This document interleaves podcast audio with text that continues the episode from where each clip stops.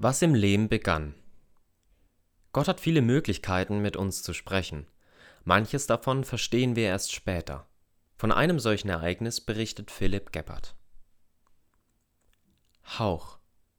Pablo stand in der Zuschauermasse und starrte auf die beleuchtete Bühne. Der Rapper erzählte die verrückte Geschichte von Jesus, als er auf seine Jünger hauchte und ihnen sagte, empfangt den Heiligen Geist. Plötzlich erhob sich ein starker Wind und wirbelte den pinken Rauch und die schwebenden Seifenblasen auf. Pablo fühlte sich wie in einem Film.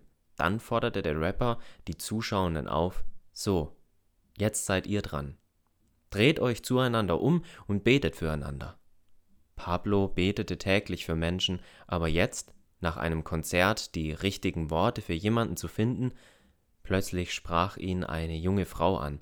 Hallo, ich habe bei der Ansprache gerade ein Bild bekommen und glaube, es ist für dich. Hände. Sechs Stunden zuvor saß Pablo an einem Tisch vor einem Lehmklotz.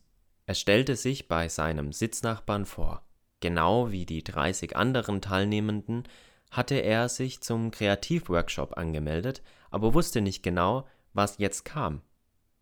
Hallo, ich heiße Tamar und leite diesen Workshop. Mit meinem Mann Philipp leite ich einen Gebetsraum in Barcelona. Wir lieben es, Gebet kreativ neu zu entdecken.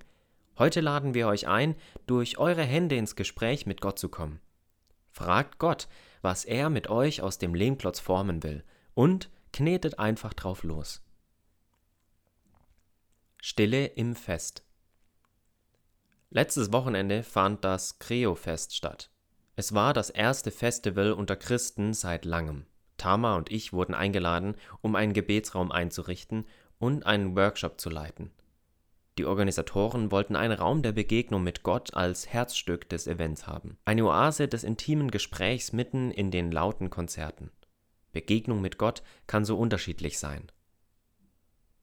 Garten. Wegen des pinken Bühnenlichts erkannte Pablo die junge Frau nicht richtig. Übrigens, ich heiße Tamar, sagte sie. Im Bild, das mir gerade im Gebet kam, habe ich dich als einen Gärtner gesehen. Du hast den Boden umgegraben und Blumen gepflanzt. Die Blumen blühten auf und wurden prächtig. Ich kenne dich zwar nicht, aber ich glaube, Gott will dich ermutigen, in die Menschen um dich herum weiter zu investieren. Gott schafft durch dich ein Umfeld, wo Menschen aufblühen. Macht das Sinn? Interessant, sagte Pablo. Wusstest du, dass ich vorhin bei deinem Lehmworkshop dabei war?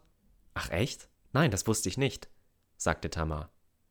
Pablo, das Verrückte ist, ich hatte keine Ahnung warum, aber ich hatte das Gefühl, ich sollte aus dem Lehm einen Garten mit Blumen kneten. Ich wusste nicht wirklich, was ich mit dieser Kreation anfangen sollte, aber wenn Gott dich auch noch mit einem Bild zu mir schickt, sollte ich den Gedanken mit dem Gärtner mal zu Herzen nehmen?